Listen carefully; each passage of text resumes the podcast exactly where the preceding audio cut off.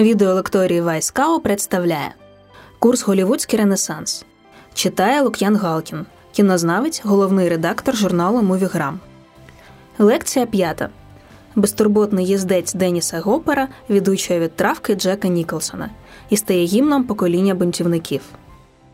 Безтурботний їздець Деніса Гопера став одним, мабуть, з найголовніших символів нового Голівуду та символів покоління в цілому.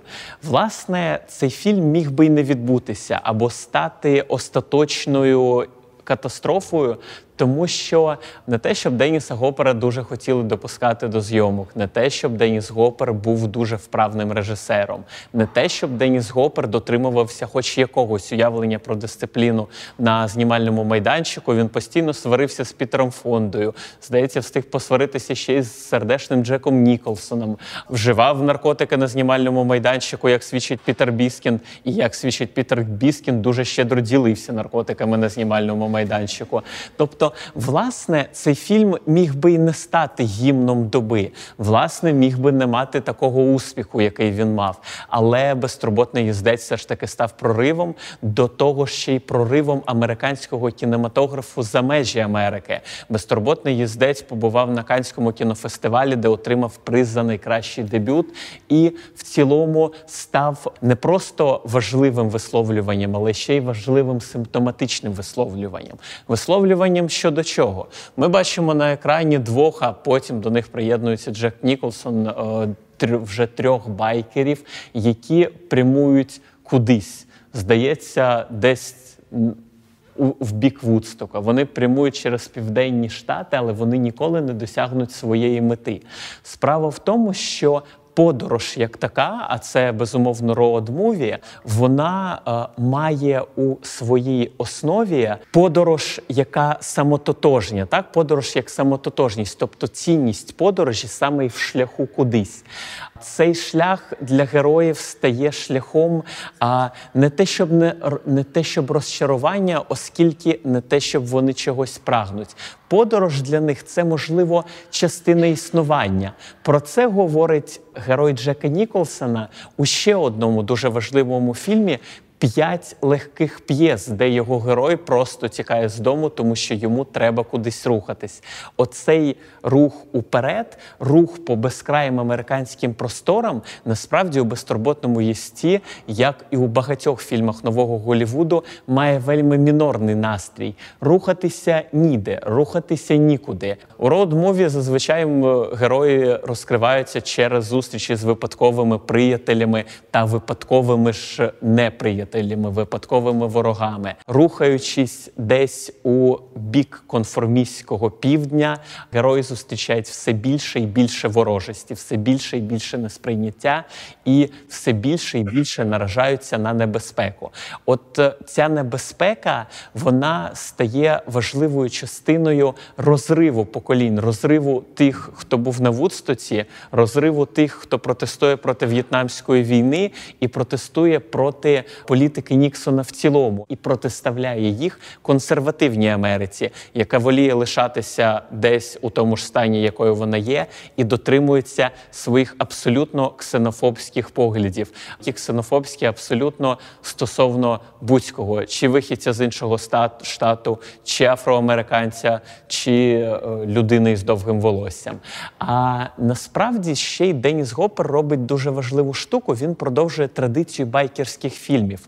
А незадовго до того, як взагалі новий Голівуд почався, можливо, незадовго це не не дуже вірне тут слово. Якийсь е, насправді вельми тривалий час працював такий собі продюсер, як Роджер Корман, який був зосереджений на фільмах категорії Б.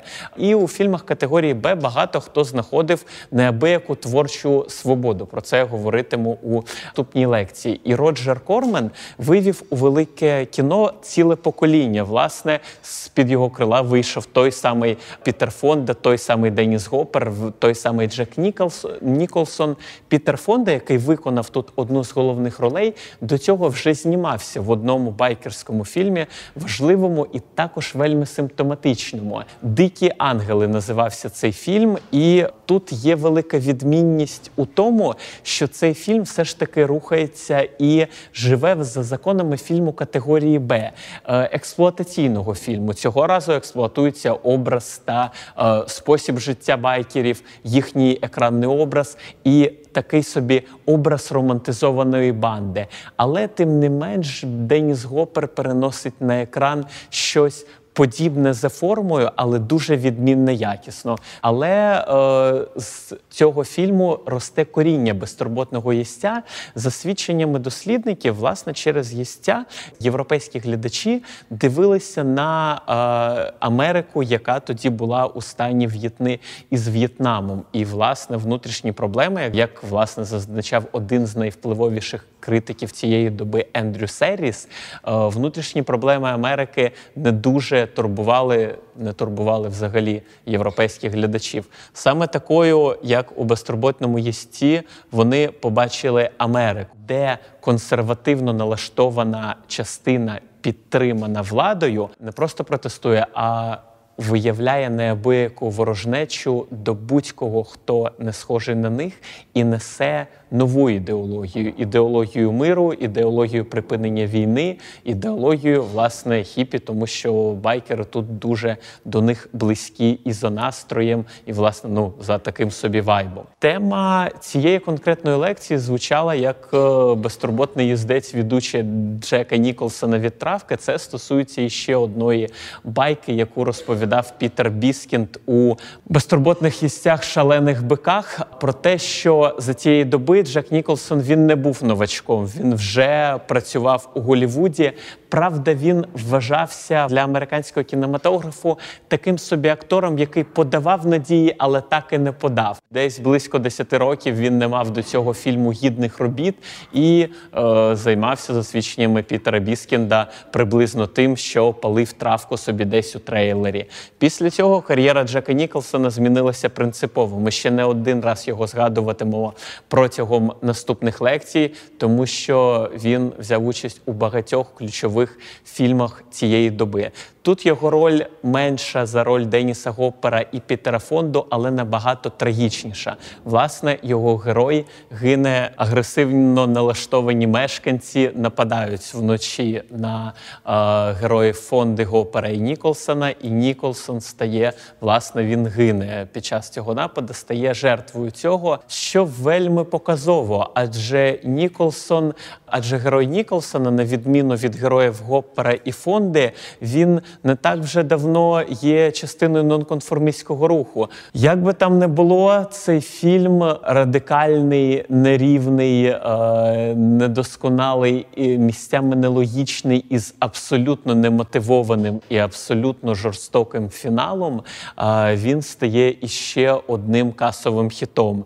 Е, на нього на його виробництво витрачено менше за мільйона. Він приносить у прокаті 20 мільйонів, і це нас вже безпосередньо безпосередньо підводить до розмови про те, як власне заробляв гроші новий Голівуд та чому ці фільми були комерційно успішними. Це була лекція з курсу Голівудський Ренесанс від Лук'яна Галкіна, кінознавця та головного редактора журналу Мувіграм. Проект Вайскау реалізується за фінансової підтримки проекту зміцнення громадської довіри UCBI 2 що фінансується Агентством США з міжнародного розвитку USAID.